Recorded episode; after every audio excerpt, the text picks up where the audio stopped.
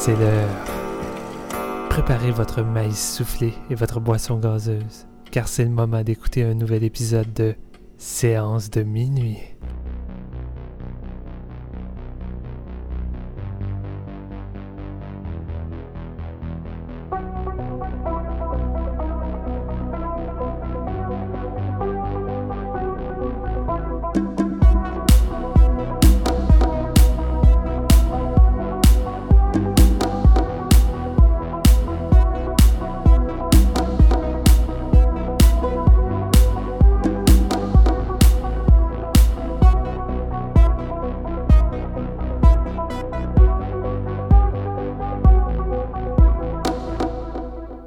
Bonjour tout le monde, bienvenue à ce nouvel épisode de Séance de minuit. Mon nom est Marc-Antoine Labonté et aujourd'hui, ben, dernier épisode de Fantasia. Pour vrai? On avait dit... Ouais? Pour vrai, Steven? Ben écoute, j'espère que pour vrai, parce que dernière fois qu'on s'est parlé, on s'est laissé sur euh, l'épisode cinq de Fantasia, puis on a dit « Ah, c'est probablement la fin! » Là, on revient avec un épisode bonus à la demande générale. Euh, non, c'est pas vrai, mais... Euh, il... Steven a vu The Lodge, puis on voulait vraiment plugger ta critique de The Lodge, fait qu'on a décidé de construire un épisode autour de... Dans le fond, le monde voulait juste qu'on fasse de... un épisode sur The Lodge, puis euh, c'est tout. Non, c'est ça. Finalement, si t'aurais dû te filmer euh, avec ton téléphone puis updater ça sur Facebook, ça aurait été plus simple. Ah, j'ai même pas assez pour faire ça, voyons.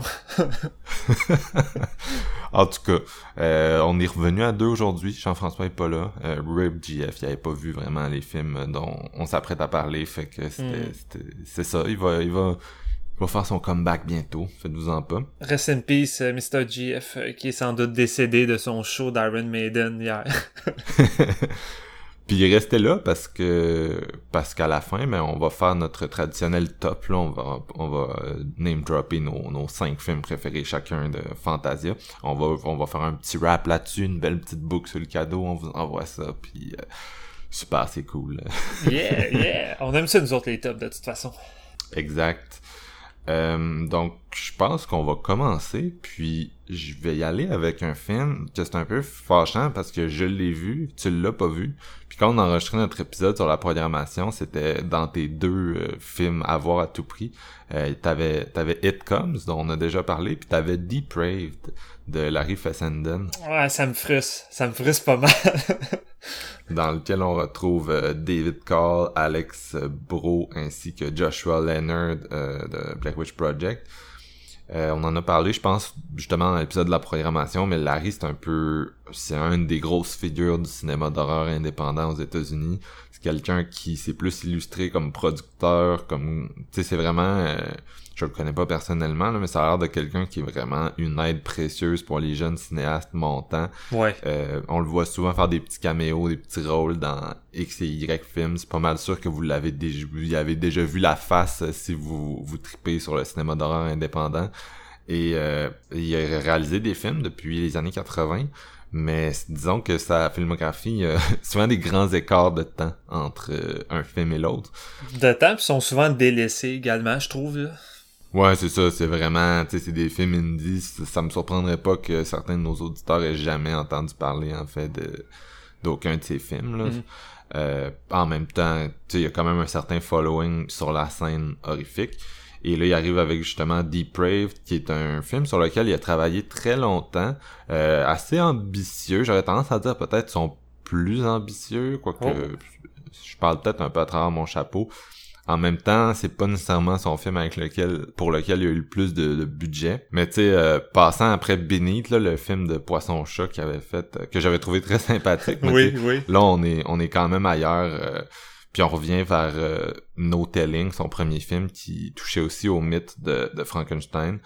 Puis là, c'est, c'est le genre de film que, écoute, je sais pas jusqu'où je peux aller encore l'épisode Fantasia, mais bref, euh, euh, on suit un. Un, un gars qui a fait la guerre puis qui décide de se faire un, un Frankenstein avec des morceaux de cadavres, et son Frankenstein est comme dans la dans la ville américaine contemporaine. Puis j'ai trouvé que c'était, tu sais, Frankenstein, un peu comme les loups-garous ou d'autres créatures du genre, c'est quand même un mythe qui a été souvent repris, qui a été qui a quand même une certaine signification, mais qui est capable d'être actualisé pour euh, illustrer l'époque dans laquelle il est fait. En tout cas, quand ça vient d'un cinéaste qui a l'œil, qui est capable justement de regarder ce qui est autour de lui, puis d'actualiser la figure, actualiser le mythe. Je trouve que Fessenden y arrive très bien. Euh, j'ai vraiment trouvé que c'était un film intéressant. Ça dure quand même deux heures. Là, oh, c'est okay. un bon, c'est un bon film d'horreur. C'est pas, euh, c'est pas, euh, ça commence, c'est fini. Là, c'est, c'est, tu t'assois puis euh, ça raconte une histoire. Puis c'est sûr, tu sais, c'est, c'est vraiment low budget. Mais moi, c'est pas nécessairement quelque chose que je retiens contre un film quand il euh, y a la capacité justement de m'impliquer dans son univers, de me raconter quelque chose de. De, de, de fascinant, puis c'est le cas ici. Je trouve vraiment que, tu sais, il y a des effets de mise en scène des fois qui sont un peu cheapos, mais crime que c'est inventif, puis ça a toujours été ça avec Larry. C'est quelqu'un de très inventif, c'est quelqu'un de, de politiquement, socialement, je trouve qu'il y a quand même vraiment des choses à dire. Euh, quand tu regardes un de ses films, c'est pas une espèce de coquille vide dans laquelle tu retrouveras rien, puis euh, il développe vraiment des personnages intéressants, des thèmes intéressants à travers tout ça, et ça dans une enveloppe euh, D I Y, là, tu sais, euh, qui est juste... C'est le genre de film que tu regardes, puis que je le dis souvent, mais tu tu regardes, puis tu te dis, crif, je pourrais sortir, je pourrais faire du cinéma. C'est ça la, l'effet Larry Fessenden, tu sais, c'est, c'est quelqu'un qui te rappelle que t'as pas tout le temps besoin de, de, t'sais, de Paramount, là, pour faire ton premier film. C'est pas pour rien qu'il pousse constamment des jeunes réalisateurs à débuter, hein. Non, c'est ça. En tout cas, c'est quand même quelqu'un qui a une vision des fois assez cynique euh, de, de l'humanité, je pense, là. Puis euh, tu peux quand même retrouver ça ici. Mais bref, je pense que je vais je vais me limiter à ça. Euh... Dans un sens, j'aimerais ça en savoir plus, mais crime, non. Euh, va peut-être mieux que je reste un peu plus vierge, mais... Euh... Il y a vraiment des trucs, tu sais, mettons, visuellement, le, la première partie, disons, c'est euh, nouveau Frankenstein, le gars que je parlais tout à l'heure, qui le nouveau docteur Frankenstein, qui deal avec sa créature, puis tu sais, la... il essaye d'y apprendre, tu sais, vraiment comme un enfant, puis la façon que... que qui shoot ça euh, entre autres avec des espèces d'effets comme de synapses de cerveau euh, un peu weird, mais puis juste la je sais pas trop la la façon qui qui monte ça, qui shoot ça, tu sais, t'as vraiment tu rentres vraiment dans l'espèce de cerveau confus de de son Frankenstein, puis t'épouses plus la perspective de la créature que dans plusieurs de, des adaptations, là, tu sais, tu... Il va loin, tu sais, c'est un peu à la... C'est ça, il essaie de lever, je pense, le rideau sur euh, sur un peu le, la sensation de c'est quoi se réveiller puis être un, un assemblage de morceaux de cadavres. C'est drôle, je serais, je serais vraiment curieux que tu... Je sais que tu... Ben, je pense que tu l'as pas vu, mais le... faire la comparaison avec le Frankenstein euh, Frankenstein de Bernard Rose, parce que la façon de t'en parler, ça me rappelle beaucoup la première ouais. partie de, de celui-là, là. Je serais curieux de voir à quel point que c'est, c'est peut-être similaire. Ouais, je, là. Je serais curieux parce qu'effectivement, tu sais, sur papier, ça a quand même l'air de, tu sais, des, des budgets semblables, des cinéastes avec des parcours euh, semblables. Fait que, tu sais, mm. ouais, je serais curieux, mais c'est pas encore arrivé pour moi, ce, ce Frankenstein. Frankenstein, on va espérer euh, avoir une sortie iTunes euh, prochainement. Je je sais pas qui c'est qui va le distribuer. C'est rendu c'est rendu bizarre parce que chacun des films de Larry était distribué par une compagnie différente en dernier. Ouais. Puis c'est Scream Factory, tu sais, qui a racheté les droits pour euh, pour tous ces films. Fait que c'est tous eux qui ont distribué. Fait que je je sais pas si c'est eux qui vont euh, distribuer son nouveau. En tout cas, j'espère. Là. Le pire, c'est qu'ils ils ont quand même été capables de faire un coffret, là, Scream Factory, ouais. qui l'avait ressorti, euh, Larry Fessenden, euh, fait qu'ils ont, ils ont dû travailler fort pour tout foutre ça dans le même... Vraiment, puis euh, ils ont fait des nouveaux transferts pour tous ces films, puis honnêtement, si, si vous connaissez pas Larry Fessenden, allez vous procurer le coffret de Scream Factory, c'est, c'est un petit bijou à découvrir, ça. Malade. Fait que Steven, je pense que ça nous amène à un des films qu'on a en commun cette semaine, on en a deux en commun, deux films asiatiques qui ont été projetés à la toute fin du festival, Ooh. The Fable et The Divine Fury. Je pense yeah. qu'on va commencer avec The Fable, puis je vais te laisser l'introduire. Nice. The Fable, un film japonais euh, réalisé par Ken Eguchi, euh, et c'est tiré d'un manga Euh, j'ai pas j'ai pas vu le nom du, du créateur du manga, par contre. Euh, mais je pense que le manga, c'est du, du même nom, là, de Fable. Ça raconte l'histoire d'un tueur à gages du nom de Akira Sato, alias The Fable. Euh, un espèce de tueur à gages légendaire qui a une renommée aussi euh, monstrueuse qu'un certain John Wick. Euh, c'est devenu une véritable mythe et légende avec plusieurs meurtres à son actif. Et euh, habitué à tout ça, à sa vie de, de tueur à gages qui est devenu comme d'une facilité incroyable. Euh, une bonne journée, son, son patron va lui confier sans doute sa mission la plus difficile jusqu'à ce jour, essayer de vivre une vie normale sans tuer personne, tout simplement. Euh, fait que rendu là, c'est ça, on va suivre un peu le petit train-train quotidien de Akira qui va tenter de trouver un, un emploi euh, somme toute ordinaire, euh, se faire des amis et peut-être même euh, se faire une nouvelle relation euh, amoureuse. Mais entre tout ça, évidemment, ça va faire en sorte qu'il va s'incruster dans quelques petits problèmes euh, avec des espèces de gangsters yakuza euh, qui vont finir par lui foutre un peu de bordel dans sa vie avec ses collègues de travail, dont une euh, une collègue dont il est peut-être, si on peut dire, amoureux, en tout cas qui a développé une belle relation avec elle, qui va se faire kidnapper par les gangsters. Fait que c'est là que Akira va devoir remettre sur la table ce, son passé de, de Fable et de peut-être essayer, non ben pas peut-être essayer, mais peut-être de de enfreindre les règles de, de son boss qui lui avait donné de ne plus tuer personne au risque de se faire tuer par son patron si euh, il enfreint les règles. Euh, ben c'est ça, tu sais, moi je connais pas tant le... le manga, fait que je savais pas trop dans quoi je m'embarquais. Je sais que c'est le film qui a gagné euh, le le prix pour le meilleur film d'action cette année à Fantasia. Euh, puis euh, c'est ça, tu sais, comme on disait dans les autres épisodes, la section action cette année est quand même somme toute assez timide. Euh, souvent les meilleures scènes d'action qu'on a vues étaient pas dans la catégorie des films d'action, ce qui est non, assez c'est, c'est assez drôle. Tu sais, contrairement à l'année passée que c'était quand même assez généreux niveau action, mais celui-là, dans le, on a fait un épisode qu'on parlait des films qui nous tentaient, puis Marc-Antoine l'avait plugué, puis c'est un qui était passé sous mon radar, puis quand il en avait discuté, j'étais comme ah, le speech me tente, ça me semble intéressant. Et euh, si c'est pas... Euh, je, je pense que je serais pas prêt à dire que c'est le meilleur film d'action que j'ai vu du festival, là, mais j'ai eu beaucoup de fun. Euh, c'est pas euh, c'est pas un film qui apporte grand-chose ou qui a une grande profondeur. Euh, c'est un film qui mise beaucoup sur un humour très euh, très manga, est très euh, très weird et euh, absurde. Euh, fait que tu sais, toute le, la, la partie du film où qu'on le voit essayer de vivre sa vie normale puis euh, d'être un gars normal quand il se fait casser à la gueule pis essayer de simuler des visages de, de gars qui a mal, c'est vraiment drôle. J'ai vraiment eu beaucoup de fun. Tu sais, c'est c'est très léger puis tu sais, c'est très cabochon comme humour, mais en même temps je trouvais que ça fonctionnait bien dans le film. Euh, par contre, la première film, tu sais, le premier, la première scène du film débutait avec une séquence d'action où qu'il allait tuer quelqu'un, puis euh, un genre de boss, puis il liquidait plusieurs personnes, mais le visuel m'avait zéro convaincu, et même que ça m'agaçait. Il y avait une espèce de visuel à la à la Scott Pilgrim, avec des petits effets, euh, des petits effets, tu sais, j'imagine c'était peut-être pour donner un effet manga, là, mais pour montrer euh, les les distances de, de de la balle, où c'est que la balle va aller, c'était pas tant clair, au point que ça faisait plein d'espèces de petites lignes blanches euh, qui s'incrustaient durant les chorégraphies, puis je voyais rien des chorégraphies à cause de ça, puis toute la séquence d'action de l'intro est comme ça, puis je me disais « Oh fuck, si c'est ça tout le film, honnêtement, ça gâche l'action à mes yeux », puis heureusement, c'est vraiment juste dans l'intro que ça, ça a été fait, parce que pour moi, c'était un défaut majeur. Puis après ça, un coup qu'on rentre dans la petite comédie du gars, euh, du tueur qui tente d'entrer dans sa vie euh, quotidienne, moi j'ai eu du fun. J'ai trouvé ça le fun, le personnage est amusant, genre de tueur qui a pas d'émotion, mais qui essaie d'avoir de l'émotion avec euh, des, des gens normaux, entre guillemets,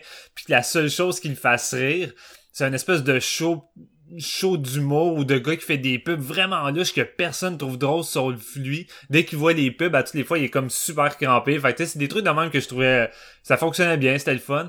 Mais tu sais, pour un film de deux heures, pratiquement, euh, je veux dire, euh, entrer dans ce genre de routine-là, comédie, c'est le fun une demi-heure, mais pendant un heure, je trouvais que ça peut tourner peut-être un petit peu en rond. Je me dis, OK, il faudrait peut-être l'action d'école.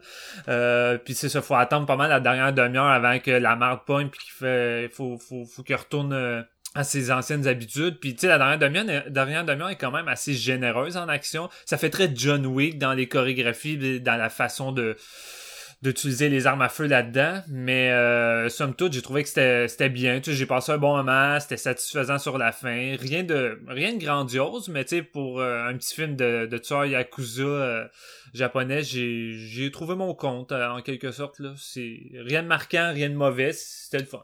Moi, euh, j'étais venu à Fantasia avec la peur des films asiatiques de deux heures parce que des fois, c'est trop long, je me fais chier. Ouais. C'est comme, c'est mon Némésis de Fantasia.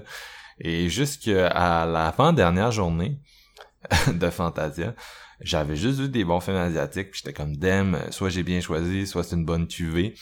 Malheureusement, j'ai vu les deux films dont s'apprête à parler et j'ai un peu déchanté. Euh, The Fable, en plus, c'est drôle parce que sur papier, ça aurait vraiment dû être pour moi, tu sais, ce que tu viens d'expliquer, l'espèce de comédie de le gars qui essaie d'être normal pis qui essaie, tu sais, que c'est vraiment genre il essaie de rationaliser ah qu'est-ce que je dois faire pour être normal pis genre il y a vraiment un monologue interne où il se dit qu'est-ce que je fais dans cette situation et tout et tout. Ben c'est ma vie, fait que tu sais j'aurais dû trouver ça drôle, mais c'est vraiment le, pour moi en tout cas c'était vraiment le prototype de la comédie asiatique. Euh, tu sais c'est l'opposé de Dance With Me. Le Dance With Me c'est le film japonais que tu te dis il parlera en anglais pis ça serait déjà dans trois mille salles aux États-Unis là, tellement c'est taillé sur mesure pour une audience américaine. Puis c'est de fait, tandis que The Fable, tu sais c'est un peu le, la comédie là que euh, I guess que ton niveau de compréhension va varier selon la quantité de films japonais que t'as vu, selon ton rapport à la culture japonaise, mais moi ça ça m'a pas vraiment fait rire. J'ai trouvé qu'à plusieurs endroits c'était trop long, ça passe ouais. beaucoup trop de temps avec les politicailleries de, de Yakuza entre autres là. Euh, le personnage principal m'était pas spécialement sympathique malheureusement, fait que j'ai surtout trouvé ça long man. Ouais. Puis comme tu dis l'action c'était pas nécessairement l'action le... on est on s'est tapé des grosses scènes d'action dans le mois de de, de juillet. Puis rendu à The Fable, j'étais comme « Ok, tu sais, c'est correct, mais ça m'a juste pas ébahi. » Non, c'est rien de transcendant. Moi, je l'ai vu, tu sais, je l'ai vu en salle. Toi, je pense que t'avais vu le screener. C'est et, ça la différence, oui. Puis j'ai... honnêtement, ça, ça, je pense que ça l'a aidé un peu cette fois-ci. Tu sais, on, on se demande souvent si la, la salle apporte de quoi, mettons, que d'écouter tout ça dans ton salon. Puis je pense que cette fois-ci, je l'ai, ouais.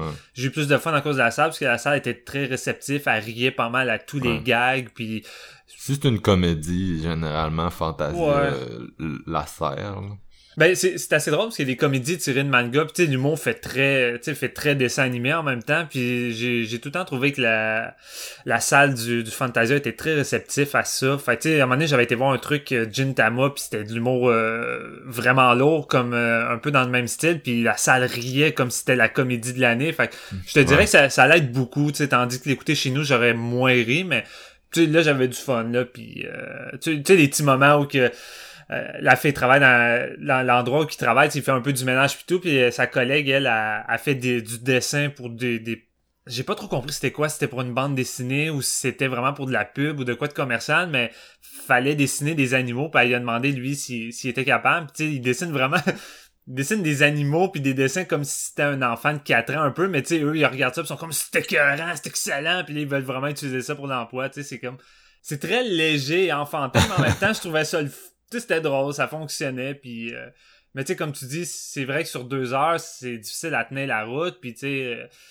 l'action a rien de de, de de de transcendant, fait qu'on se retrouve avec un produit tu sais correct là. C'est pour T'sais, c'est pour ça que je, je te crois en même temps que t'as dû peut-être t'emmerder un peu dans ton salon, tandis que dans la salle, t'aurais peut-être ouais. eu un petit peu plus de fun, mais...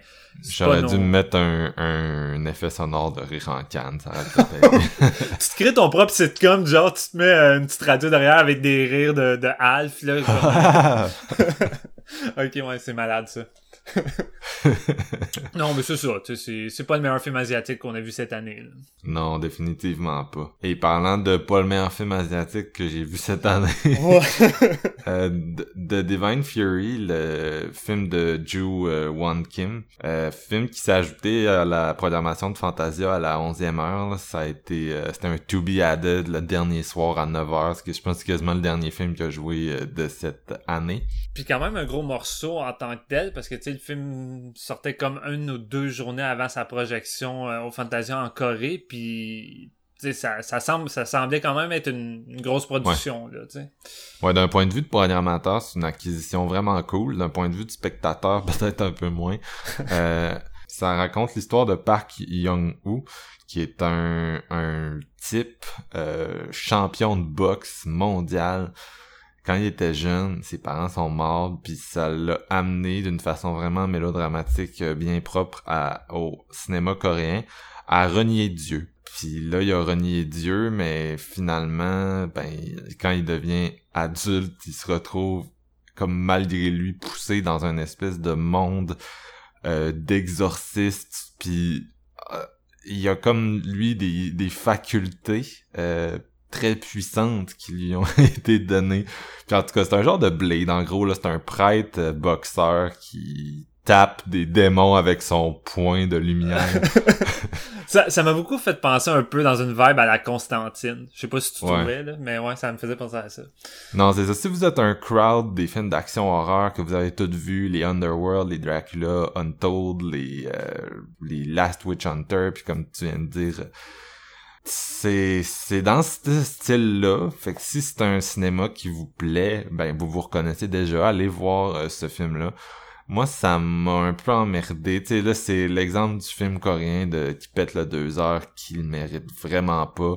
Ça fait juste répéter les archétypes du cinéma d'exorcisme. Puis c'est très drôle parce que, tu sais, à Fantasia, il y a toujours des films qui se touchent. Celui-là touche un peu à Boxer's Omen. Là, oui, le, c'est vrai, hein? Le boxeur qui se retrouve impliqué dans des trucs maléfiques. Mais là, au Boxer's Omen, tu sais, il te prend un boxeur puis il te le fait traverser par des rituels complètement fous, du gore à En, en, s'il y en a, euh, tu te fais inonder de gore. Puis tu sais, tu sais jamais où ça va aller parce que c'est tellement fucked up, c'est tellement unique. Ben, Divine Fury, c'est l'inverse. Tu sais, ça commence avec un boxeur, puis ça s'en va dans toutes les directions que t'as déjà vues si t'es un tripeux de, de films d'exorcisme, là, parce que tu sais, c'est un genre qui s'est vaguement renouvelé depuis le succès du film de Friedkin. C'est un peu comme les films de requins, là, tu sais, il y en a eu ouais. un gros début, puis toutes les autres, c'est des copycats, puis il y en a des moins pires, il y en a des, des meilleurs, puis il y en a des vraiment pas bons. Puis The Wailing qui est comme revenu euh, remettre tout ça euh, au goût du jour, tu sais. Mais non, tu sais, euh, Divine Fury, c'est vraiment, là, tu sais, ça suit les passages obligés. Euh, le gars a perdu son père, fait qu'il déteste Dieu, mais il rencontre un exorciste qui est comme son père de substitution, fait que là, il se met à aimer Dieu, puis un méchant vraiment sorti de Blade, là, qui se cache dans un dans un club, là. Puis la finale, tu sais, le, le, le look du méchant qui semble sortir, justement, d'un Underworld, là, ou d'un d'un, d'un truc du genre, là. Tu sais, le fait, à la fin, est comme cool, mais tu sais, ça reste... Ouais. Euh, tu sais, c'est vraiment des des des bondieuseries, puis je je déteste pas les films sur la foi personnellement, là, c'est vraiment un sujet qui m'intéresse, il y a beaucoup de films euh, que j'aime sur le sujet, puis The Exorcist pour moi c'est un c'est un grand film, là, fait que je suis pas le je suis pas un hater de de ça par définition, mais tu sais là c'est vraiment là, tu sais des, des des affaires corny là. Ouais. Faut vraiment être un un catho comme fervent là qui va à l'église le dimanche puis qui trippe sur uh, God's Not Dead puis des de Shaq puis des films américains de même là pour comme trouver quelque chose de substantant là-dedans parce que tu sais, c'est le vieux parcours cliché du, du personnage qui retrouve la foi. Hein, oh ouais, puis le, le classique euh, combat du bien contre le mal. Euh... Non, c'est ça. Puis ces films d'action, horreur-là, je sais pas si c'est comme mandatoire d'être comme aussi corny, là, en termes d'enjeu. Tu sais, c'est tout le temps super manichéen, super basic. On dirait des films destinés à des enfants de huit ans, là, tu sais, que pour que tout le monde sept à soixante-dix-sept comprenne bien les enjeux. Tu sais, ouais. c'est, c'est rare que t'es comme dans des trucs vraiment dark, là, à la Blade deux, genre, euh, c'était vraiment le must de ce, de ce sous-genre. Le, le, le vilain qui est très vilain, qui a pas vraiment de chair ou de développement, tu sais, qui est juste méchant pour être méchant, tu sais, on comprend plus ou moins ses intentions, fait tu sais, euh, tu sais, moi, moi non plus, j'ai pas, honnêtement, j'ai pas tant trippé un film de deux heures, puis je l'ai quand même senti le deux heures, sans avoir, sans avoir détesté, je crois que le, le film a quelques petites séquences assez, assez agréables, là, dont un exorcisme, tu sais, typique, mais dans une chambre avec une jeune fille, tu sais, que j'ai trouvé quand même cool, tu sais, des fois t'as des petites diffusions de, de vomi de sang qui te prend par surprise parce que t'as, t'as l'impression que la, la production a vraiment une vibe très gentille. Fait que tu sais, t'as des petits moments comme ça un peu un peu gore, t'es comme ah, ok ouais, je suis quand même surpris, mais que ça va pas si loin que ça. Puis c'est ouais. plate parce que par moments je trouve qu'il y a quand même des des avenues qui auraient pu apporter de quoi d'intéressant. Justement, la première fois que tu vois le vilain faire une espèce de de de, de rituel à de la rit... Boxer's Omen. Ouais, c'est comme... ça. Boxer's Omen pour toute la famille. Ouais, non, pour toute la famille. Au début, je me disais, OK, ça peut être nice, ça va apporter un peu de nouveauté, mais au bout du compte, ça, ça sert pas à grand chose, puis ça revient tout le temps à peu près du pareil au même ce qu'il fait. Fait que c'est, ouais. c'est, c'est très, c'est très, c'est très blanc comme film. Tu sais, mm. y a rien, y a rien, pis... tu sais, y a rien pour que je le déteste, puis y a rien pour que je trippe. Tu sais, j'ai, j'ai apprécié la relation que le, le personnage principal avec le prêtre. C'est une petite relation qui était sans doute la plus intéressante, mais plus ou moins développée encore une fois. Les, les séquences d'action, vers la fin, je te dirais, c'est... Ah, je sais pas, man. Je suis vraiment c'est... comme... Je m'en, je m'en fous un peu dans un sens. Le, c'est, le combat... c'est correct, mais tu sais, c'est du coréen typé, ouais. tu sais. Fait que c'est pas... C'est pas fou, là. C'est genre... Le, le gars principal, il tape sur des démons, mais tu sais, comme dans une production d'action coréenne, pis y a comme pas de plus-value, là, t'es pas impliqué, non, c'est, c'est pas spécialement a... fou comme chorégraphie, là. On a vu mieux, tu sais, oui, il y a des plans séquences, mais encore là, je veux dire, rien d'extraordinaire. Le moment, je pense, j'ai vraiment trippé dans le, le combat final, c'est vraiment quand ils se battent contre deux espèces de murs de pierre, pis t'as comme un long plan, pis ça fait un peu genre de, de combat en... dans un endroit euh, étroit un peu. Fait que ouais. tu sais, c'est ce bout-là, j'étais comme, OK, ça devient nice, puis après ça, ça se termine. Mais non, c'est ça, tu sais, écoute... Euh, c'est, je sais pas si banal. T'as trouvé, mais j'ai vraiment... Tu sais, les productions coréennes, un des trucs qui m'a toujours marqué, c'est que même quand je m'emmerde, je trouve toujours ça vraiment classieux. Tu sais, je... c'est rare que je regarde un film coréen, puis je suis comme, OK, c'est laid. C'est vraiment une direction photo léchée, oh. des acteurs bien dirigés, des chorégraphies bien construites. Et celui-là, pour une rare fois, puis tu seras peut-être pas d'accord, j'ai trouvé que ça lookait cheap. Puis j'ai trouvé que ça lookait comme les productions américaines, là, que tu sais, qui ont manqué de budget là, puis là, puis là, genre. Je te dirais, ça variait durant les scènes. Il y a une séquence, la première séquence d'exorcisme dans l'église, visuellement, elle avait de la gueule, tandis que d'autres séquences sont... sont très banales, euh, puis les, les effets spéciaux variaient aussi. Tu sais, il y a une séquence où que c'est la première fois, je pense, que notre personnage principal se fait euh, envahir durant la nuit par un, un espèce de démon. Puis là, c'est juste c'est juste d'un point de vue d'une ombre qui approche, puis tu vois sur le côté du mur, du mur l'ombre avec plusieurs bras qui sort. Puis sur le coup, j'étais comme, ah, j'aime bien l'effet, tu sais, c'est quand même nice, mais après ça, tu vois le démon qui s'enfuit, puis tout d'un coup, l'effet devient dégueulasse. Puis j'étais comme, ah, OK, non, c'est ça, ouais, mais non, ouais, t'as raison, c'est... C'est une production qui varie euh, qui varie sur sa qualité technique visuelle là, c'est pas le c'est pas la production la plus léchée que j'ai vue. Puis c'est dommage parce que moi ce qui a fait en sorte que j'étais excité, c'est que c'est le deuxième film du même réalisateur qui avait fait Midnight Runner. Puis c'est un de son premier film, il avait joué au Fantasia. Puis honnêtement, j'ai trippé sur ce film-là. Je trouvais que c'était un must. Puis justement, tu sais, ça maîtrisait solidement bien le drame, l'action, puis la comédie, sans que ça soit too much de, d'aucun côté, avec une histoire prenante, des bons personnages, euh, des scènes d'action de malade. Tandis qu'ici, euh, on dirait que le réalisateur a un peu perdu, euh, un peu perdu ouais. le fil. Tu sais, c'est peut-être...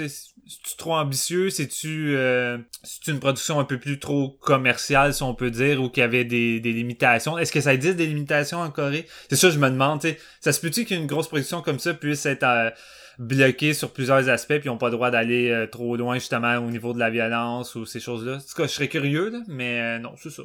C'est...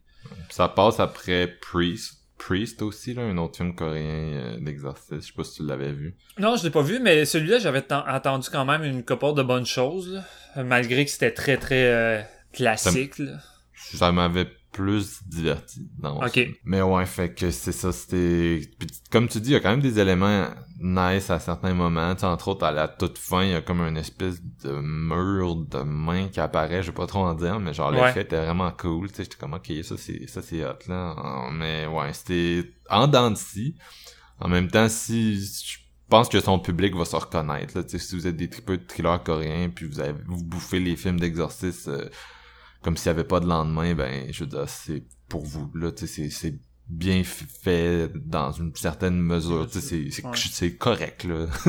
Genre, il y, y a rien qui, y a rien qui m'a semblé vraiment horrible, mais c'est tellement banal, tellement beige que je m'en rappelle déjà plus. Ouais, c'est pas mal ça dans mon cas aussi. Ben, écoute, il nous en reste deux. Euh, un que j'ai vu, un que t'as vu, puis on va finir, bien sûr, avec The Lodge. Euh, je vais introduire le mien. J'ai vu Harpoon. Euh, c'est un film que je voulais beaucoup voir, avec euh, le jeune Monroe Chambers, euh, Turbo Kid, euh, qui euh, partage l'affiche avec euh, Christopher Gray et euh, Emily Tira. C'est un film euh, réalisé par Rob Grant et écrit par lui. Euh, je te dirais que je, je l'ai regardé puis je me suis dit... En fait, c'est passé en même temps que le film russe, là, le, le fameux film russe « Why Don't You Just Die », on en a parlé dans le dernier épisode, qui a fait capoter le théâtre hall, puis c'est passé dans, dans l'autre salle en même temps. Puis c'est drôle parce que c'est deux films qui se touchent beaucoup. Tu sais, c'est comme un mélange entre Why Don't You Just Die puis Aqua Slash qui donne Harpoon. Ah ouais. euh, dans le sens que c'est c'est trois personnes quand même douches, euh, dont un qui l'est spécialement, là, euh, qui se retrouvent sur un, un bateau pour une journée de yak.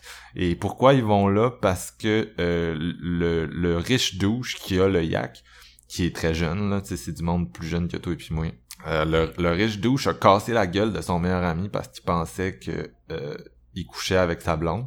Fait qu'il a vraiment défoncé la gueule, là, le sang partout. Euh, puis euh, il a réalisé que, oups, non, euh, c'était pas le cas. Fait que là, il se sent un peu mal. Fait que notre gros impulsif amène ses deux amis sur un yak. Puis à partir de là, c'est c'est du pur euh, Eli Roth, là, c'est vraiment, tu sais, je sais que Eli Roth, c'est c'est un goût acquis, là, c'est pas tout le monde qui aime son style, mais tu sais, c'est vraiment Cabin Fever, c'est-à-dire un film misanthrope qui met des personnages que t'es pas censé aimer tous ensemble dans un lieu clos, puis il se passe des trucs qui font que l'histoire dérape de plus en plus. Puis j'ai encore là, écoute, c'est les épisodes Fantasia, j'ai pas trop le goût de dire qu'est-ce qui se passe dans quel ordre parce que j'ai l'impression que ça va fucker votre visionnement. En même temps, c'est difficile d'en parler sans rien dire. Ça arrive souvent. Hein? Mais c'est ça. Tu sais, je vous dis, c'est du c'est du euh, proto-Eli Roth, là, c'est vraiment ça. Puis moi, ça me divertit, cette affaire-là. Je, je, je, je, clairement, je suis plus misanthrope que je pense, parce que j'aime ça voir des groupes, tu sais, de monde haïssable de même s'entre-déchirer, puis ça... Ils sont comme pognés sur un bateau pendant un bon bout, pendant un très bon bout, puis... Tu te dis, ok, tu sais, des, des films de Stranded à Tsi, je sais un peu où, tu sais, euh, Stranded n'importe où, je sais un peu où ça s'en va, mais le film trouve quand même le tour de se réinventer souvent, euh, de challenger ses personnages comme si c'était des, des combats de chiens quasiment, là, tu sais, ils sont comme dans une cage, puis ils lâchent out, puis il se passe des trucs intenses. Euh, c'est assez dégueulasse, puis il y a un twist vers la fin que j'ai été impressionné parce que ça faisait longtemps que je m'étais pas fait berner comme ça par un, un twist dans une petite production euh, du oh. genre là, euh, que j'ai trouvé vraiment nice. Fait que ouais, les, les acteurs sont solides, j'ai aimé la mise en scène.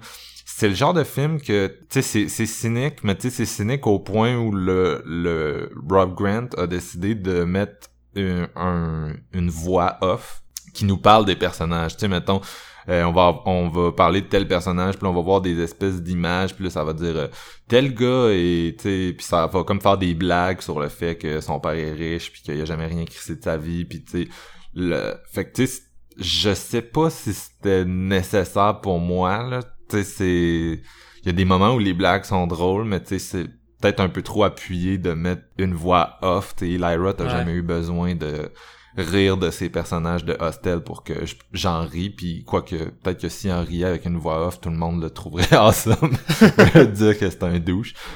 Mais euh, non, euh, fait que c'est ça, c'est, c'est vraiment une, c'est une comédie noire euh, avec euh, un esprit vraiment mime, donc c'est encore là, c'est, c'est destiné à un certain public, mais un peu de misanthropie de temps en temps, ça fait du bien. Ah, j'avoue. Puis j'en dirai pas plus, man, parce que c'est ça, c'est, c'est un, quand même un film qui vogue de surprise en surprise. J'ai pas entendu parler de plan pour la distribution. Je pense que c'est... Euh, je me souviens plus de la compagnie, mais tu sais, la compagnie, de, la compagnie le, le truc de distribution de Rob G, là, c'est eux autres, entre autres, qui ont sorti le Terrifier, là, le film de clown tueur. C'est Dread Central, ah, je pense. Okay, oui. Ouais, c'est relié à Dread Central, mais ouais, c'est ça. Ben, je pense que c'est eux autres qui vont se charger de Harpoon. Puis d'habitude, leurs films finissent sur Netflix, pour ceux qui sont pas game de payer pour leurs films, là. Donc, euh, ouais, c'est ça. À surveiller dans les prochains mois, mais je peux pas te dire, là, j'ai pas de détails en ce moment sur la, la distribution, mais on devrait finir par le voir, là. C'est, une, c'est quand même une production avec... Euh, un certain budget, là, ça, ça, ça coule bien. Il y avait plus de cash là-dedans que dans Depraved, je pense. OK. Fait que, tant, tant, tant, tant, dernier film de Fantasia, on y est, The Lodge. Est-ce que c'était le gros film d'horreur du festival? Est-ce que c'était la bombe attendue? Hey, tu mets donc bien de la pression euh, sur ce film-là puis sur mes épaules ben, de parler de sans doute non, le film le plus non, mais, important. Attends, tu sais, au moment où on va publier cet épisode-là, il y a beaucoup de reviews qui sont sorties. Ça ouais. a été encensé de tout bord, tout côté. Euh, je suis rendu sur Horror, Horror Québec. Pour ceux qui savent pas, mes nouveaux collègues ont vraiment encensé ce film-là. Euh, sinon, il y a Panorama Cinéma qui a donné un excellent euh, review qui m'a vraiment mis l'eau à la bouche, là, où l'auteur comparait ça au théâtre de la cruauté autrichien, tu sais, les films de Hanke, pis... Euh... Fait que là, je me suis, je me suis dit, Chris, euh, j'ai-tu raté une bombe? Fait que Steven, parle-moi. Oui, j'ai vu des éloges, mais j'ai vu aussi beaucoup de personnes qui l'ont descendu. Ça semble quand même divisé. Fait que tu vas me dire, ben, c'est une bonne chose, Steven? Bah ouais, I guess que c'est une bonne chose. Mais je trouve que le film n'est pas divisé pour euh, les bonnes choses en temps normal.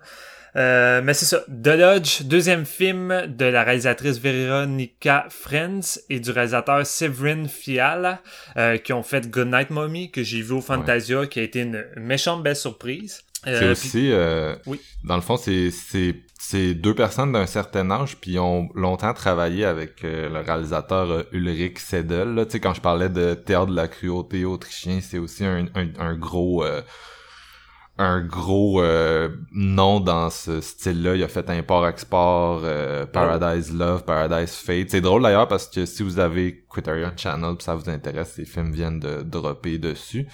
Puis euh, c'est quand même élevé, là. Puis euh, la Veronika Franz, entre autres, a coécrit tous ces films-là avec lui.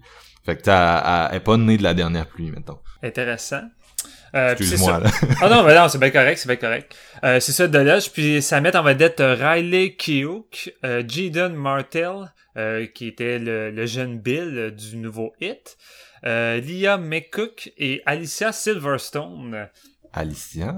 ouais, Alicia, qui n'a pas un grand rôle, malheureusement, là, et plus là au début du film, au bout du compte. Fuck. euh, mais c'est ça, ça raconte euh, l'histoire de, de deux, un, deux jeunes enfants euh, qui sont en deuil euh, de leur mère euh, qui est récemment décédée. Alicia Silverstone, c'est pour ça qu'on la voit pas euh, beaucoup au bout du compte. Non! ah non!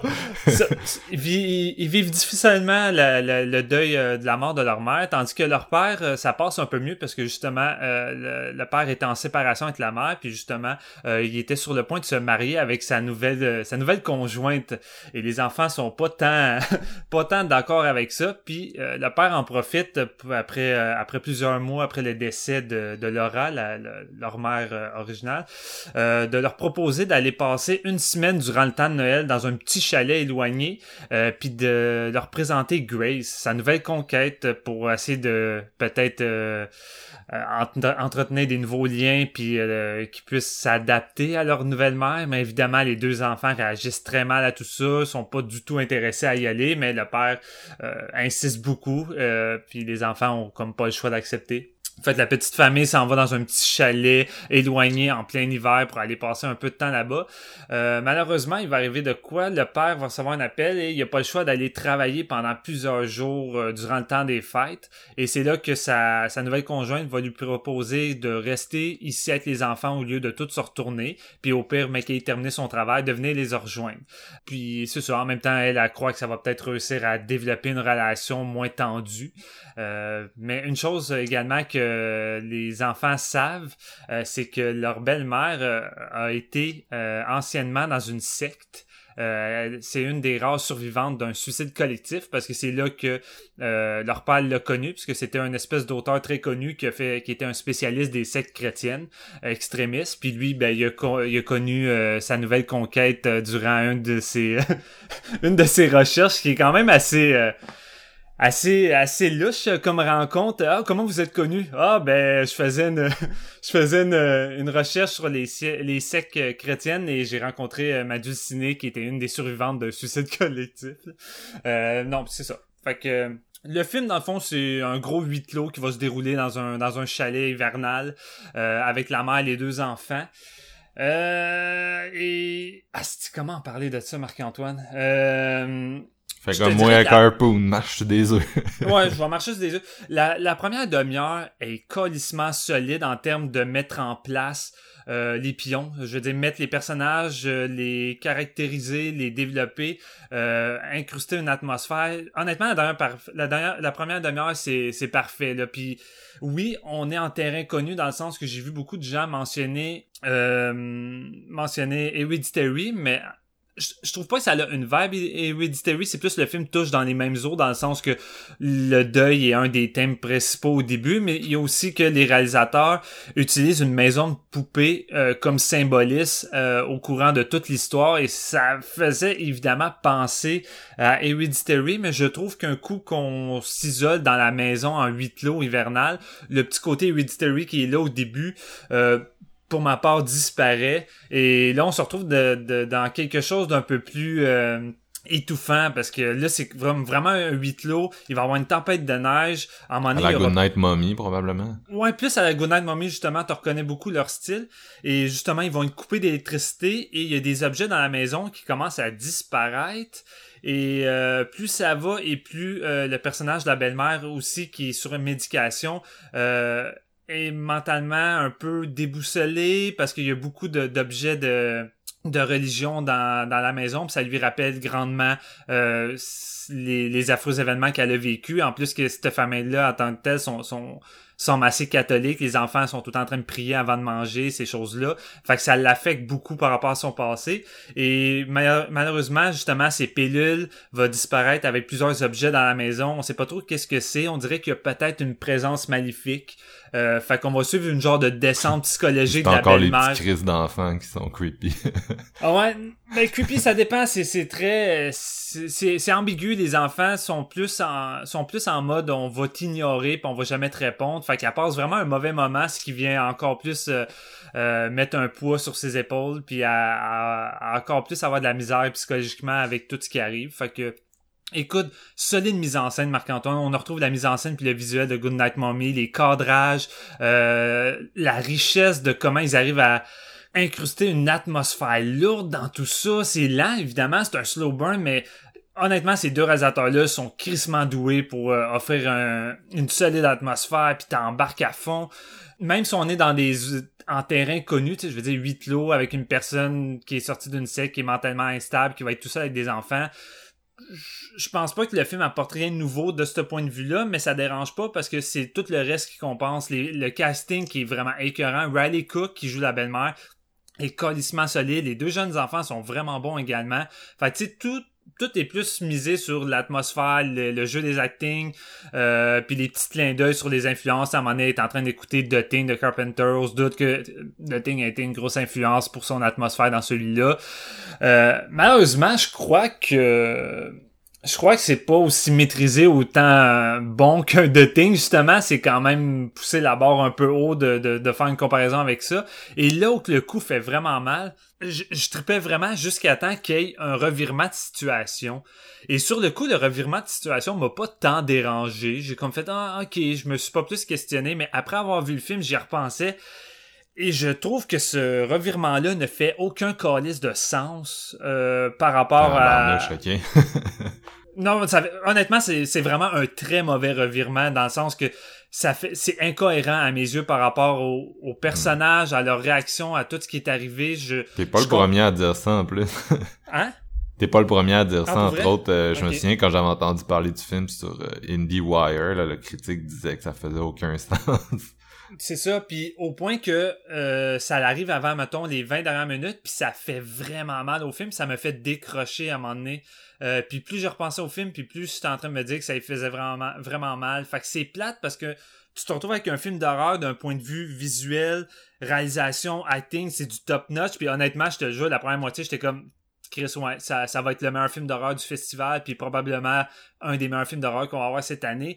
Mais cet élément-là vient vraiment, mais vraiment faire mal au film. Je serais curieux de voir ceux qui ont vraiment trippé, qu'est-ce qu'ils pensent de, de ça. Tu sais, justement, tu sais, Eric puis euh, les autres d'horreur euh, Québec qui ont vraiment trippé, mais quand tu repenses à ça, t'es comme, Chris, que c'est mal amené, puis Chris, que c'est stupide, ça fait aucun fucking sens. Fait que moi, ça me, ça m'a beaucoup dérangé. Fait que euh, je me retrouve avec un film que j'ai trouvé bon, vraiment réussi d'un point de vue technique. J'ai rien à redire sur l'atmosphère, j'ai rien à redire, mais le scénario crissement stupide sur, sur certains points m'a vraiment achalé. Fait que semi-déçu. C'est une semi-réussite puis une semi-déception euh, pour moi. Fait que euh, ça, ça reste à voir. Je le conseille, je crois. Ça sort au mois de novembre. Ça va être distribué par V V S Film. Fait que ça devrait être accessible pour tout le monde.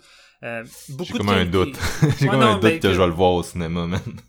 Beaucoup de qualité, Marc. Écoute, euh, on, ça paraît que c'est, c'est les réalisateurs de Good Night Mommy. Ouais. Je pense qu'il y a vraiment de quoi, il y a vraiment de quoi avec ces, ces deux réalisateurs-là. Ils ont vraiment une vision puis un style propre à eux, mais. Ah, mais je disais pas ça dans le sens que j'ai pas d'intérêt, vraiment dans le sens que, tu sais, d'après moi, il va sortir dans une salle à Montréal. Ah, oh, ouais, non, c'est sûr, it, c'est sûr. Là, tu sais, connaissant le, le genre de film, là.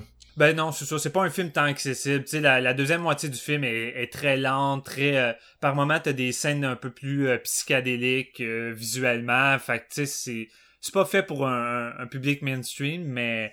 Euh, c'est ça, écoute, pour pour les amateurs d'atmosphère lourde puis de descente psychologique euh, dans le style, si je peux le dire sans faire la comparaison, de Shining, euh, allez-y. Euh, je pense que vous pouvez quand même facilement y trouver votre compte, mais...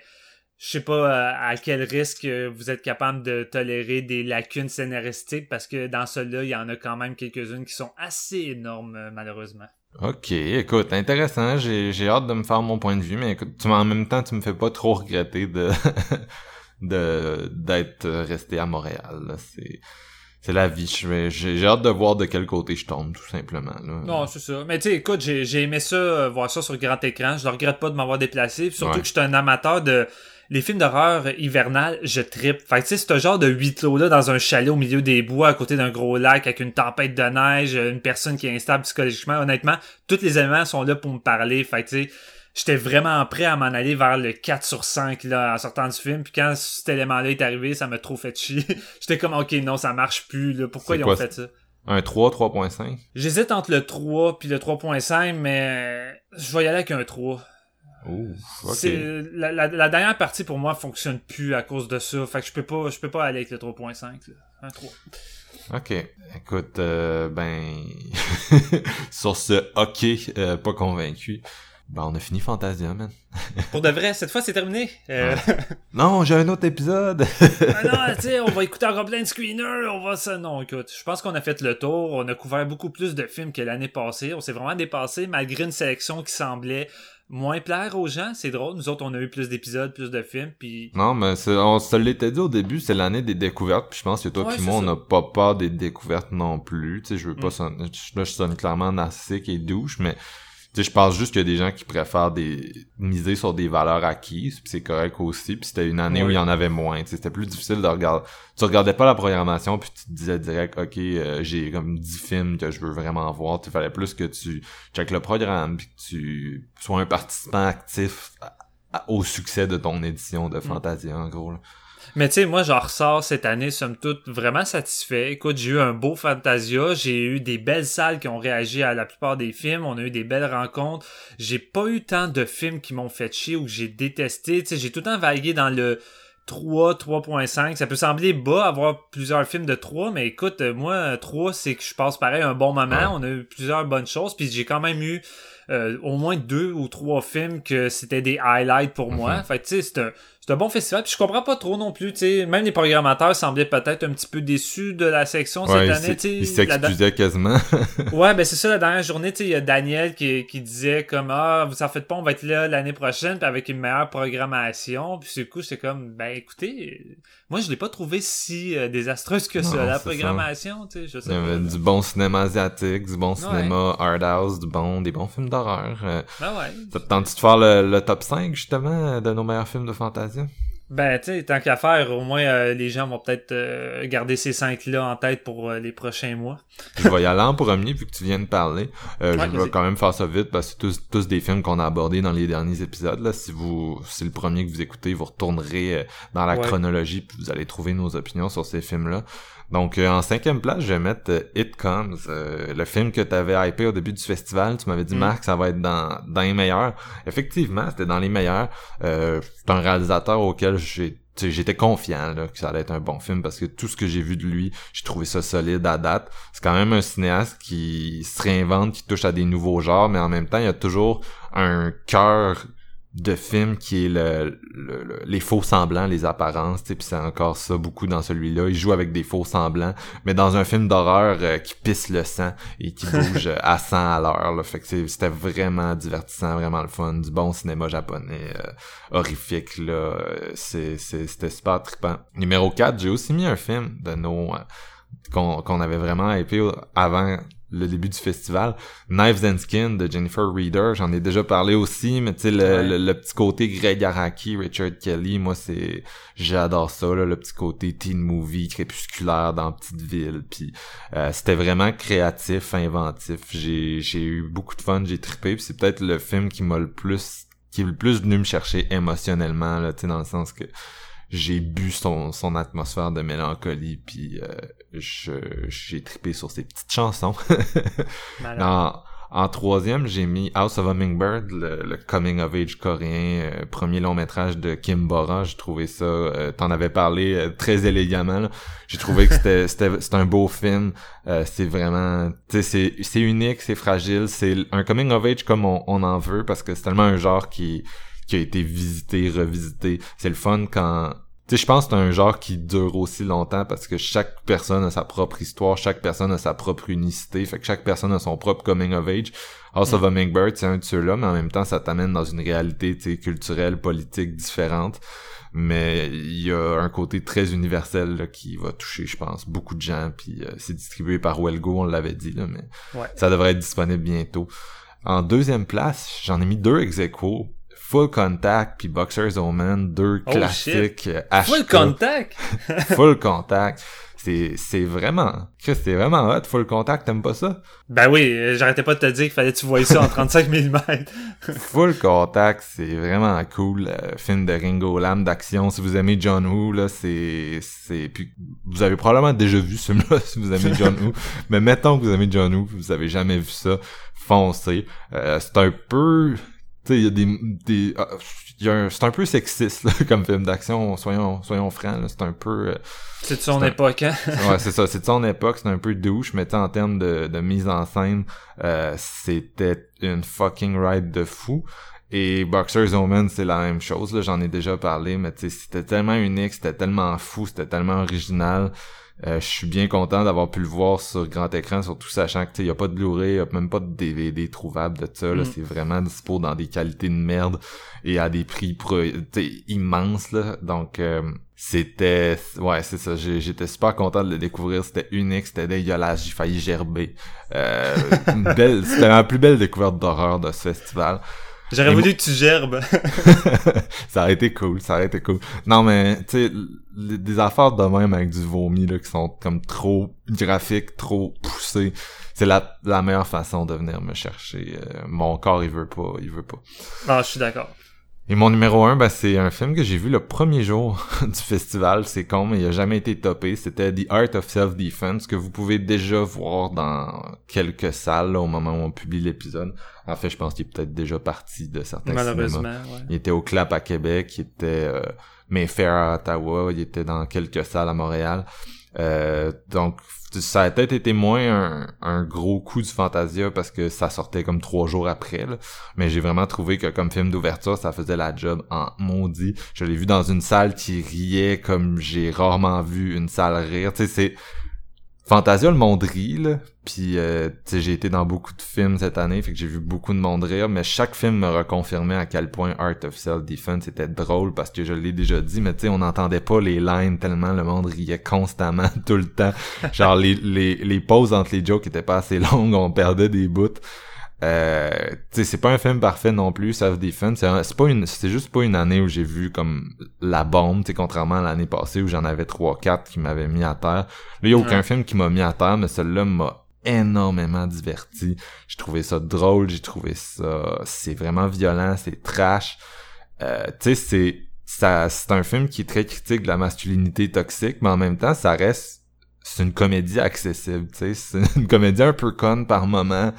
Euh, c'est pas genre le grand film complexe qui va critiquer cet issue-là, puis peut-être qu'on peut lui critiquer parce qu'on est quand même à une époque de Trump où on se dit hey, on devrait peut-être aborder ce sujet-là avec, tu sais, une grosse déférence, un gros sérieux, mais Art of Self-Defense, il choisit de s'en moquer, puis en même temps, il, il, il fait péter comme toutes les les stéréotypes puis toutes les structures sociales oppressantes à la fin du film. Fait que Chris, moi, ça m'a diverti, j'avais besoin de ce film-là, j'étais crampé en masse, puis Riley Stearns, je t'adore, man, Fault, c'était fou, ça, c'est fou, j'ai hâte de voir ton prochain film. C'est ça, c'était mon Fantasia. C'est un beau top, sérieux, euh, c'est satisfaisant, je trouve. T'en as-tu qui... T'en as probablement qui sont les mêmes que les miens? Probablement, on va se ressembler un petit peu. Euh, je veux juste faire une mention honorable, euh, une grosse mention honorable, en fait, à The Boxer's Omen, que j'ai pas voulu mettre parce que je, je, c'est un film que j'ai déjà vu auparavant, fait que j'osais pas trop le compter dans le festival, dans mon top, pour laisser la place euh, au nouveau. Et même chose pour Shadow, tu sais, Shadow, c'est un film qui était disponible au cinéma avant euh, qu'il soit au Fantasia, fait que je l'ai vu avant, vu. Mais c'est un film que j'aurais facilement pu mettre dans mon top, le Shadow, c'est... C'est un de mes favoris également, là. J'ai vraiment beaucoup aimé. Euh, mais mon numéro cinq, moi, c'est euh, Dance With Me de oh Shinobu yeah. Yaguchi. Qui c'était est bon, pas mal... ça, c'était vraiment... Ouais, c'était bon. C'est... C'était pas mal le meilleur feel-good movie du festival qu'on a eu. T'écoutais ça, là, pis en sortant de la salle, t'avais juste envie de danser, chanter, t'avais le sourire aux lèvres, tu sentais que la salle a eu du fun. Pis c'est ça que je voulais avec un film... qu'il y a une gimmick comme celle-ci de, de, d'une fille qui a pas le choix de danser puis de chanter dès qu'elle entend de la musique après avoir été hypnotisée. Écoute, c'est, c'est vendeur, puis le film arrive à, à dépasser sa gimmick puis à t'offrir exactement ce que tu penses que le film pourrait être avec ça. Fait que, euh, puis l'actrice principale, une révélation. J'ai vraiment trippé. Fait que, ma, du gros fun. Ma copine avait une liasse de, de dix billets, tu sais, à Fantasia cette année, puis... Euh... Mm-hmm. Euh, elle me disait qu'est-ce que je vais voir et tout, puis je voulais vraiment qu'elle vienne voir celui-là, mais tu sais, c'était un peu un, un shot in the dark, là, tu sais, t'espères que ça va être bon, mais rapidement, ouais. là, je me suis, j'ai embarqué là-dedans, j'ai tapé du pied, puis j'étais comme, ok, euh, on, on a bien visé avec celui-là, là, tu sais, c'était, c'était à la hauteur de, des attentes. Ouais, c'est pas long. Après dix minutes, là, si t'avais des doutes, les doutes disparaissent assez rapidement. Exact. Euh, mon numéro quatre, c'est Extreme Job, film coréen de Lee Byung-hun. Euh, film de poulet frit avec des policiers qui incognito s'ajoutent au restaurant pour euh, continuer à, à surveiller des criminels, puis ils n'ont pas le choix finalement de, de, de donner la claque au restaurant parce que c'est en train de devenir un gros succès, du gros fun encore une fois, puis je, c'est sans doute le film coréen euh, qui euh, que j'ai vu cette année qui maîtrisait le mieux les différents genres qui mixent, euh, c'est-à-dire le comédie, la drame et mm-hmm. l'action. Euh, honnêtement, c'est tout... Il euh, y en a aucune, je trouve, que c'est overdose ou surjoué ou quoi que ce soit. Je trouvais que le film trouvait un bon équilibre. Puis, euh, tu sais, une heure cinquante, tu sens jamais la longueur. C'est super le fun du début jusqu'à la fin. Des personnages le fun. La comédie est crissement drôle. Puis les séquences d'action sont violentes. Puis euh, inventives sans, sans rien révolutionner. Mais c'est juste crissement efficace. Fait que moi... Euh, J'ai vraiment trippé avec celui-là. Là. C'est ça mon vrai The Fable du festival. C'est le, le oui, comédie d'action juste malade, divertissante de bout en bout. Puis euh, c'est cool à date, là, tu nommes des films qui auraient quasiment pu faire mon, mon top mm. cinq aussi. Fait. Non, honnêtement, euh, moi c'est de mon point de vue personnel, c'est pas The Fable qui aurait dû gagner, c'est Extreme Job. Ouais, il était, que... mais il était pas dans la section action. Ouais, non, c'est ça qui arrive, malheureusement. Puis je comprends pas pourquoi, mais bon, c'est... Je sais pas. Le... Ouais, les mystères de Fantasia sont impénétrables. Euh, mon troisième, un que j'ai vu sur la tard, The Art of Self-Defense. Comme oh. toi, Marc-Antoine, je suis peut-être un petit peu copieur, mais Chris que j'ai ri. Est-ce votant? Non, mais Chris que j'ai ri. Euh, je suis un maniaque de comédie noire. Euh, In Bruges est comme une de mes comédies favorites des dernières années. Puis tu sais, ça, ça, ça va quand même assez loin dans la comédie noire. Mais celle-là, The Art of Self-Defense, là, la noirceur de la dernière demi-heure. Holy fucking shit! Même Chantal avait l'air déboussolée. Euh, Tu disais que c'était quand même assez accessible, mais euh, rendu là, je pense que c'est même plus une question si c'est accessible ou pas. Je pense que c'est de savoir si l'humour monotone va vous venir vous chercher, ouais. parce que c'est un humour vraiment monotone sur une ligne droite, euh, sans émotion, mais calisse que moi, ça me faisait rire. Puis, tu sais, Jesse Eisenberg, j'aurais pas vu une autre personne faire ce rôle-là. Puis c'est ça que moi et Marc-Antoine, on disait, là, c'est... Euh, ce gars-là était fait pour ce rôle-là. Ouais. C'est sur mesure pour lui, là. Même chose pour euh, Imogen Poots, que j'ai vraiment trippé sur sa performance. Euh, je l'ai vraiment trouvé hilarante euh, avec, euh, en duo avec Jesse Eisenberg. Puis encore une fois, tu sais, c'est la deuxième fois que je les voyais en duo, vu que cette année, on a eu Vivarium également, euh, que les deux jouaient ensemble. Puis encore là, je trouvais qu'ils avaient une belle chimie, mais là, je trouvais que ça fonctionnait aussi bien. Euh, puis j'ai pas noté le nom du... du maître karaté cynique, là, la version ouais. evil de Monsieur Miyagi. Là. Le gars, le gars de, de Face Off, justement, le frère de, ouais. de John Travolta dans Face Off. C'est quoi déjà son nom? Ah, c'est vrai, c'est lui, mais ah, il est méconnaissable là-dedans. Tu sais, dans Face Off, il a l'air pratiquement du petit frère loser un peu qui oh, ose ben, pas trop parler. Il y, a, il y a des lunettes dans Face Off. Ouais, non, c'est ça. euh, mais là-dedans, il est vraiment il est vraiment drôle au départ, puis plus ça va, puis plus ça devient cynique, puis malaisant, puis à un moment donné, il y a des moments qu'à la fin, t'es comme, ok, je suis plus pantoute à l'aise avec sa présence. Là. C'est Alessandro euh... Nivola, il était aussi dans Jurassic Park trois. Oui, c'est vrai. Hey, mon Dieu, tu me fais péter sa filmographie en pleine tête. Là. Euh, mais non, c'est ça. Euh, solide comédie noire euh, qui, qui m'a vraiment fait triper. Là. Fait que euh, à surveiller ça au courant de, des prochains mois. Ça devrait sortir rapidement, d'après moi, sur iTunes. Euh, vous allez sans doute rire si c'est votre style d'humour. Mon numéro deux, It Comes, euh, du réalisateur Tetsuya Nakashima. Euh, C'était mon hype numéro un, puis je te dirais que le film m'a pas déçu. Euh, véritable roller coaster euh, en termes de montage euh, et de personnages, de destin de personnages et de thématiques sur la, la, la, la sur les parents et les, les, les liens avec les enfants. Euh, puis en même temps de s'amuser à jouer avec les codes du film d'exorcisme et de de possession, chose qui était tout le contraire, tu sais, avec The Divine Fury qu'on parlait tantôt, mais ici, It Comes, ça déboussole un peu tout ça, pis t'es juste un peu perdu, mais dans le bon sens. euh, fait que moi, ça m'a vraiment fait triper, là. C'est, c'était un gros trip de deux heures qui a passé vite, pis honnêtement, c'est pas mal, je te dirais, dans, dans mes meilleurs films d'horreur, si on peut dire, euh, que j'ai vu cette année à date, là. Fait que ça m'étonnerait pas qu'on en rediscute peut-être euh, dans nos tops de l'année, euh, mais qu'on en arrive là. S'il sort cette année. Ouais, c'est vrai, parce que sinon, on a tendance à pas incruster les films de festival. Et mon grand numéro un, ben là, je pense que rendu là, tu le sais, Marc-Antoine, puis les autres qui ont écouté les, les épisodes le savent aussi. Oh oui. House of Hummingbird, le coming-of-age coréen. S'il y a un film qui touche pratiquement le chef-d'œuvre cette année que j'ai vu, c'est celui-là. Euh, j'ai, j'ai, j'ai, j'ai eu le rhume des foins. C'était ça le running gag, mais j'ai eu le rhume des foins sur toute la durée.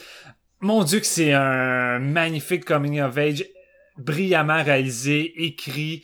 Euh, le traitement du drame là-dedans, c'est la perfection. Tu sais, genre. On a, t- on a tendance à le dire souvent, là, mais le cinéma coréen joue gros le drame puis le mélodramatique. Ici, c'est le premier mot qui vient à l'esprit, c'est la retenue. Et c'est la retenue du drame, à quel point que c'est silencieux, c'est jamais gros, puis pourtant, ça nous frappe comme une tonne de briques, pis on se retient de pleurer à tous les coups, surtout dans sa finale dévastatrice, avec des personnages euh, complexes, bien écrits, attachants, qui sont terriblement humains. Euh, ils reflètent vraiment une réalité frappante euh, dans, dans la façon qu'ils sont traités. Euh, moi, j'ai, j'ai vraiment trippé, honnêtement. Puis tu sais, c'est... Tu l'as dit, le coming of age, je veux dire, c'est incrusté depuis plusieurs années. Mon Dieu, on en a des tonnes à chaque ouais, année, au moins minimum cinq, tu sais. Puis c'est tout le temps safe dans le sens que moi j'adore les coming of age, mais encore là, malgré que c'est des films qui touchent tout, souvent les mêmes thèmes, on n'a pas tous le même style d'enfance, les mêmes thématiques ou les mêmes la même façon de voir les choses. Fait que j'ai, j'ai l'impression que malgré les thèmes similaires, personne ne peut voir un, un coming of age de la même façon. Il y a de quoi de vraiment il y a de quoi de, de vraiment universel, mais qui fait en sorte qu'on a toute une perception différente en même temps. J'ai, je trouve ça vraiment intéressant comme ouais. genre, euh, puis ça apporte des discussions vraiment cool. Qui pis... explique qu'un film comme Lady Bird a comme vraiment fait capoter plein de monde, puis il y en a plein d'autres qui disaient « Ah, c'est de la merde, euh, ouais, c'est de la merde, ouais. c'est un hack, là, puis... » C'était pas un hack, c'est juste que ça, c'est une réalité qui rejoignait des gens puis qui vous rejoignaient pas vous. Non, mais exactement, puis c'est ça que j'avais dit, tu sais, j'ai pas... Lady Bird, c'était pas un des meilleurs que j'ai vu dans les dernières années, mais j'ai dit la seule raison, c'est pas que le film est pas bon, c'est que ça me touchait pas dans ses thèmes, c'est juste ça. C'était pas fait pour moi. Tandis que House of Hummingbird est vraiment venu me toucher sur plusieurs aspects, fait que... Pour moi, c'est, c'est un méchant gros must que vous devez absolument voir euh, d'ici la fin de l'année, parce que ça m'étonnerait qu'il sorte pas... Euh... Euh, avant cet hiver. Là. D'après moi, là, automne, novembre, là, on devrait voir euh, un petit Blu-ray de Welgo qui va s'en venir. Je suis pas mal sûr. Malade. Pas mal du tout, tu sais. Oui. Puis, écoute, je trouve juste ça drôle parce que House of Hummingbird, on sait tous les deux qu'il a fallu que je te gosse pour, puis que je te traîne pour que t'ailles le voir. Fait que ça, ça continue la tradition de Steven voir son meilleur film de Fantasia parce que je le gosse. Merci, Marc-Antoine. C'est ça que tu voulais, là? Je vais oui. te dire un gros merci. C'est tout ce que je veux, c'est avoir raison. Fait la que... reconnaissance puis avoir raison, ouais. Sur cette épique victoire euh, qui va avoir été écoutée par au moins au moins trente personnes. Non, je, je niaise, là. Euh, non, on va se laisser, euh, on va se laisser, Steven. Euh, on, on revient en force. On est censé oh oui. enregistrer dans vraiment pas longtemps notre épisode sur le Tarantino. Puis, je le spoil ici, parce que vous êtes nos préférés, vous nous avez écoutés jusque-là. Oh, on va avoir le couteau dans les dents. Ça va être fou. Ça sera pas aussi consensuel que vous pensez. Ça va être cool. Fait que... Merci Steven, merci d'avoir merci euh, m'avoir accompagné, m'avoir reçu chez vous, puis Chris euh, m'avoir euh, monté tous ces épisodes. T'es malade. Gros fan. On n'aurait pas, on n'aurait pas tout ça sans toi. Ben merci beaucoup, puis pareillement le fait que tu sois là, notre animateur préféré maintenant, euh, beaucoup de plaisir durant ces trois semaines là, puis maintenant tu viens de me hyper pour l'épisode de Tarantino, Chris que j'ai hâte. Malade, ben écoute, euh, on met fin à celui-là pour euh, commencer l'autre. Euh, On s'en va écouter Full of Hell en hommage à, à Art of Self-Defense, dans lequel Jesse Eisenberg écoute de leur musique afin de devenir plus mâle.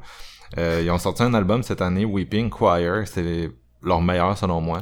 Et euh, on s'en va écouter la tune Armory of Obsidian Glass. Bye. Ça va péter les oreilles.